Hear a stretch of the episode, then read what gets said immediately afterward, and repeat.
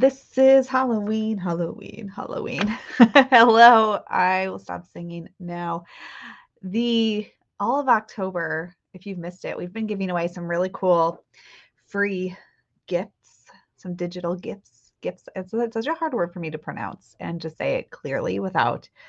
There's this thing called swallowing your T's when you talk, and those of us from Connecticut, Connecticut tend to do it uh, a lot, as has been pointed out to me, and I specifically do it.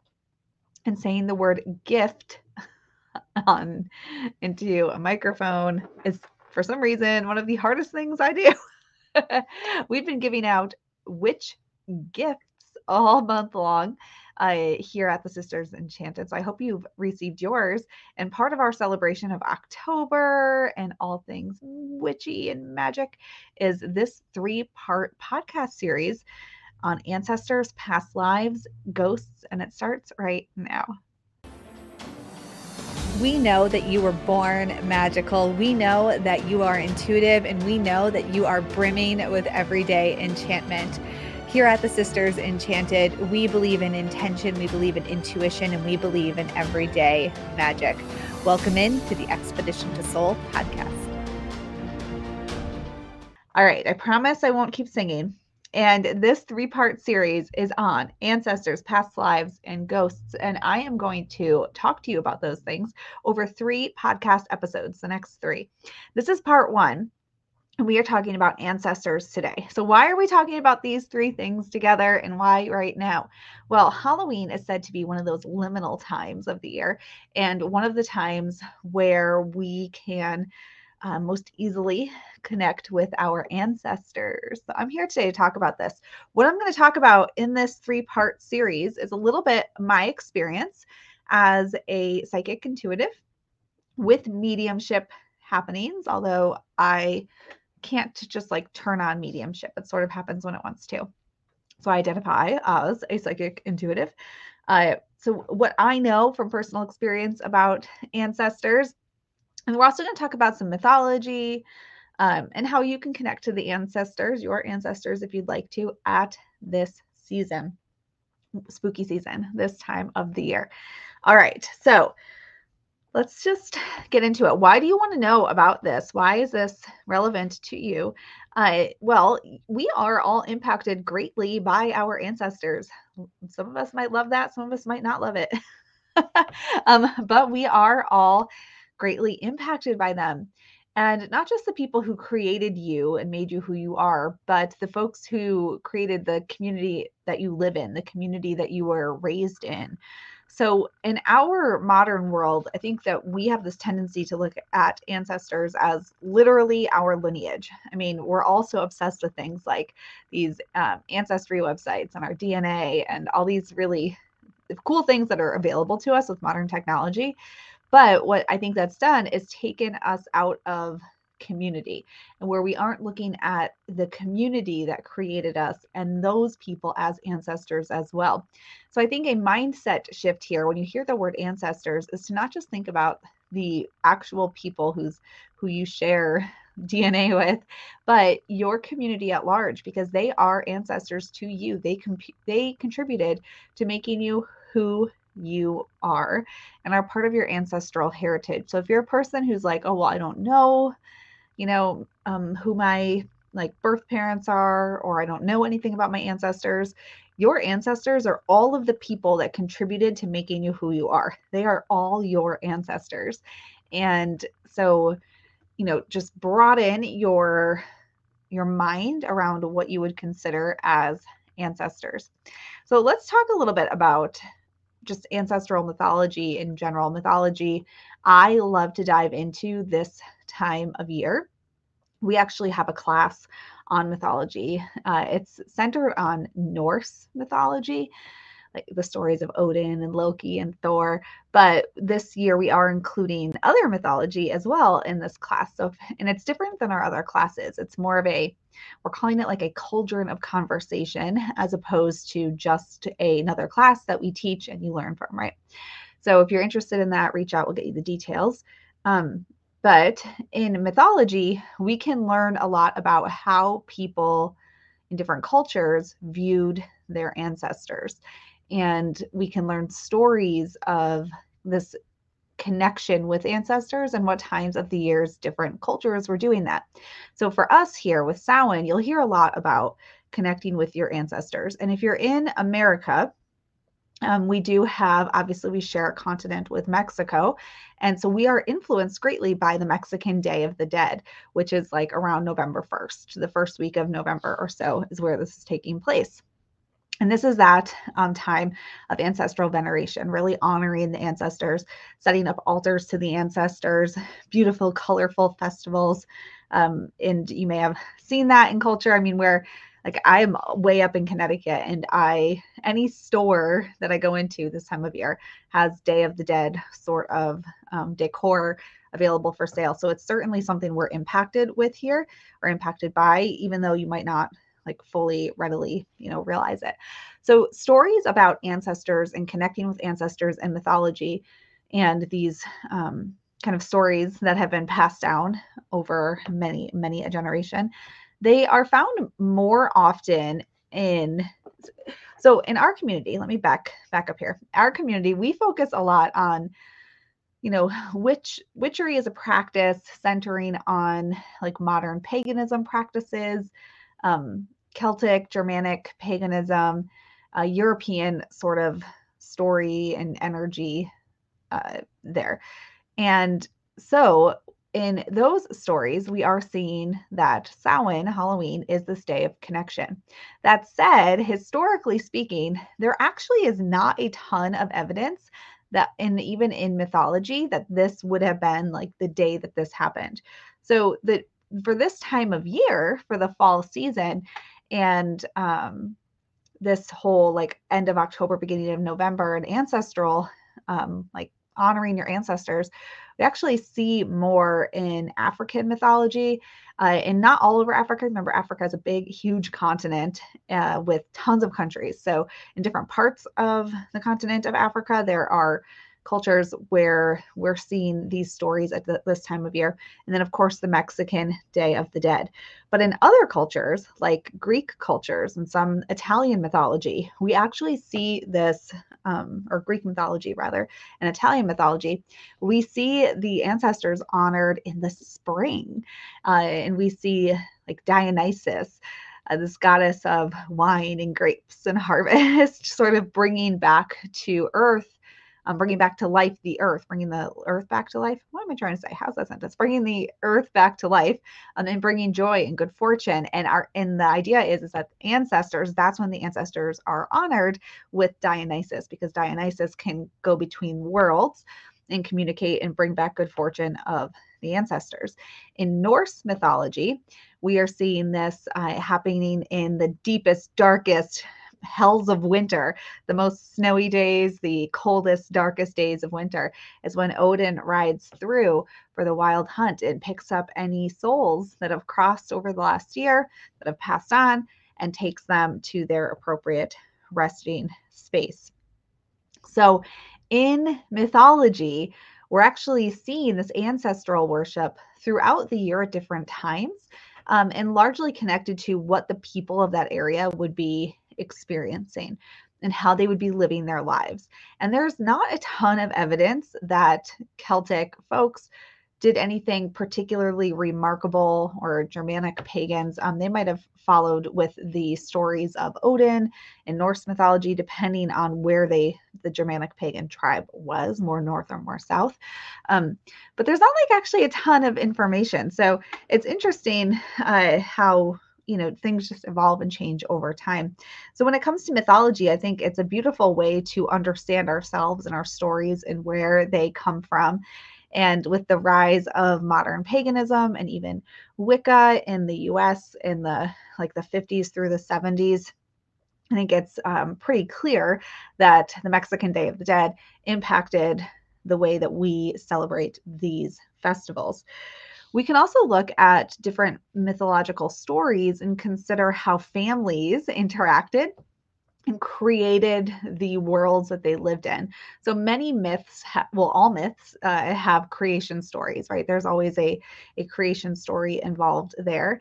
And understanding how we view our relationship to the people that came before us through these stories through the parents and their their children so in norse mythology which is one of my favorite pantheons of course, we have, um, you know, you might be familiar with the more popular stories of Loki and Thor from modern Marvel movies. But Odin also had two twin sons, um, Balder and and Hodder. Hodder, H O D R, not like Hotter, Hodder. Otter and Balder. They were twins. And Balder was like the beautiful twin that was revered. Everybody loved him. And um, and Hodder, he was uh, he was blind. Ultimately, killed his brother by accident. That's a whole it's a whole story, a whole mythological story. Um, but he often will represent that darker that darker side of humanity. So where he can't see and everything is dark, right? And then Balder's like this glowing orb of energy and they've got this lightness and darkness to them and that those stories of how they relate as twins and as duality of one energy though the two sides of one twin brother relationship we can look to mythology to understand ourselves deepen connection with the people who've come before us and the people in our lives right now.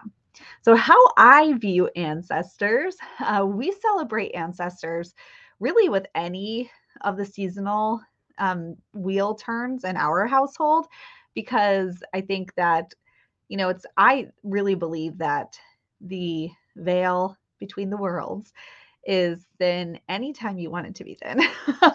but the longest day of the year, the shortest day of the year, the equinoxes, the full moon, the new moon, I think there's all these opportunities for us to really pause and connect. And I think that we can experience this thinning of the veil through pause and connection and um, just experiencing our energy and how it feels as related to the things happening around us universally. And so we celebrate, you know, we'll honor ancestors and talk about them at all of the different turns of the wheel, but also, you know, on their birthdays. So people that we are actually related to on their birthdays, on their day of their passing, right? So we're always having these experiences, honoring the ancestors, connecting with our ancestors. I often visit my father in law's resting place. Um, he passed suddenly the year before my daughter was born. And one of the practices that we read about in Norse mythology, in particular, is Odin sitting on um, grave sites. And so I will go, I go sit with my father in law and sort of just talk and hope that he's listening right, and receiving the message and there for support or whatever I might need in that time, in that moment. What I have found in my mediumship experiences is that it does not matter what time of year it is if it, somebody wants to sort of relay a message to you or present themselves in some way they are going to do it. And i think that being open to those possibilities um, is the first step to receiving them if you want to connect with somebody that you know who has come before you who has passed on. Uh, i love the idea of saying specifically a sign or a symbol that I'd like to receive. So, really saying like out loud, I would like to see X, Y, and Z, and then being open to seeing it. An example for this for me, it was years ago. I was having a particularly hard time with babies and in my marriage. And I asked my father in law to show me a blue ribbon, a blue ribbon, right? And in about like a two or three day time period, I saw several blue robin's eggs that were like broken open in the spring. Now, I've lived in the same house for 13 years and never before and never since have I seen so many blue robin's eggs. And I saw them not even under, like one was on a cement slab with no trees anywhere near it. and um, one was in the grass, right? And so I saw all these blue robin's eggs. And I'm like, that's wild. Why am I seeing so many blue robin's eggs? And then it dawned on me that I was like, blue ribbon, blue robin. And I, so I like acknowledged it as like, okay, I, I know you're here with us. And then I stopped seeing them. So I think that to, if you want to have connection with an ancestor at this time of year, um, at Samhain and, and really like have that experience and maybe that connection experience, that conversation, that mediumship experience, first thing is just really be open to it. And the second tip is to be a clear communicator yourself. So, what is it that you want to receive? Um, and, and be very clear about the sign that that connection is there because that is available to every person. You don't have to have like a special skill. You can have that communication, have that connection, and grow in that way. I think that another uh, really interesting practice is again um, connecting with the ancestors of your community or the people who raised you, like the society, the community in which you were raised. And so you know, we like to do this in my family by just, eh, you know, this time of year, or really any time of year, but meandering the cemeteries, reading the headstones, and appreciating the stories, even though we don't know them, just walking around and saying, wow, these people lived whole lives on the same grass, the same earth that honor that, walk around, honor that, imagine their stories. And then, of course, if you have groups of people local to you, um, who came b- before you and have been for a long time, uh, honoring them and enjoying their what they're putting on for you to understand their cultures more in depth um, in their stories. So honoring your ancestors, I think, is it's a beautiful practice. You can do it any time of the year, but we do it in particular now because of these stories of you know the the liminal and the veil thinning and this connection piece and how it's uh you know easier to communicate with our ancestors right now. And for some people that very much might be the case.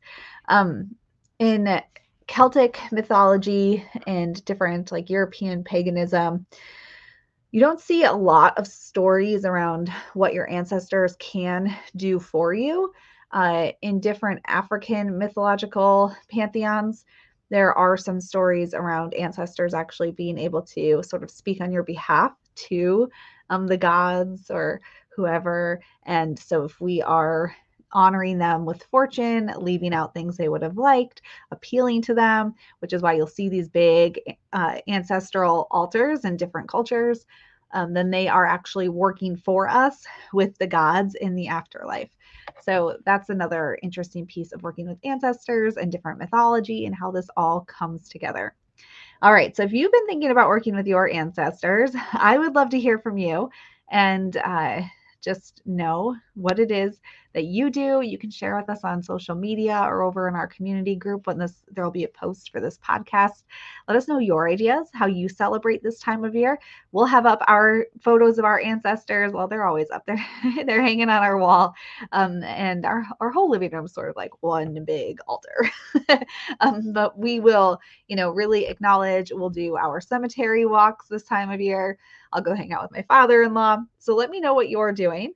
I'll probably go see my my husband's grandmother too. She was super feisty, uh, and she's she's passed a few years back as well. So let me know what you're doing to celebrate how you feel about this ancestral connection and also connecting with your community on an ancestral level, not just the people who like literally brought you into this world and those who came before them. All right, y'all. The next episode, we're going to talk about past lives. And then in the third part of the series, we are going to talk about ghosts. so, specifically, ghosts and, um, yeah, I don't know. That'll be an interesting. Let's see where that takes us. If you want to get some of these free gifts, gifts that we've been giving out this month, be sure to check out the link. It'll be around this podcast for the free witch gifts for October. Um, they do expire, I think, November 5th ish. So you'll want to go check that out. And we're having a giveaway for our podcast. We're so close to a million downloads. So go check out that giveaway. Lots of cool things happening. We'll have the links for all of them. Uh, and our new, you got a couple weeks left to grab our Fall Stay Magic magazine. The new one will drop in about a month or so. All right. I'll see you in the next episode of this series. And until next time, I hope that you have an enchanted rest of your day ahead. If you liked this episode of the Expedition to Soul podcast, please rate, review, subscribe. If you're listening on Apple Podcasts, podcasts. It will really help us spread everyday magic, intention, and intuition to the masses and helps us so much as a small business. Be sure to hit that subscribe button on your favorite podcasting platform so you never miss an episode. If there's any topics you'd want to hear, anything you want us to dive deeper into, shoot us an email at magic at the thesistersenchanted.com. And as always, thank you so much for listening and being part of the community here at the Sisters Enchanted. And we'll see you in the next episode.